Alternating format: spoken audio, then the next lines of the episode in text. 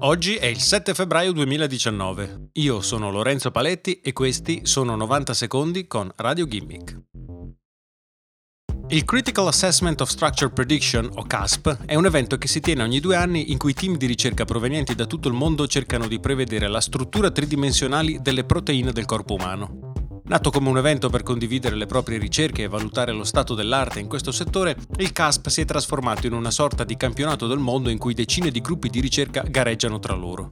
Il CASP di quest'anno non si è però concluso con la vittoria di un gruppo di chimici o biologi, ma con il successo di DeepMind, l'azienda di Google specializzata in reti neurali e intelligenza artificiale, che pochi giorni fa ha sconfitto alcuni campioni al videogioco StarCraft 2.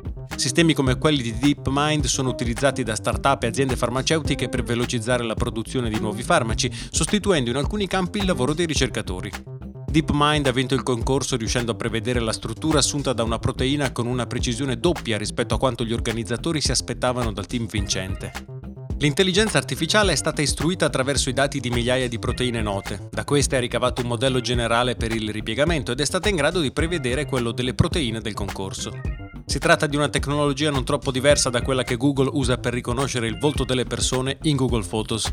Il team di DeepMind partecipa a concorsi e giochi per dimostrare i rapidi passi in avanti che l'intelligenza artificiale ha fatto in questi anni.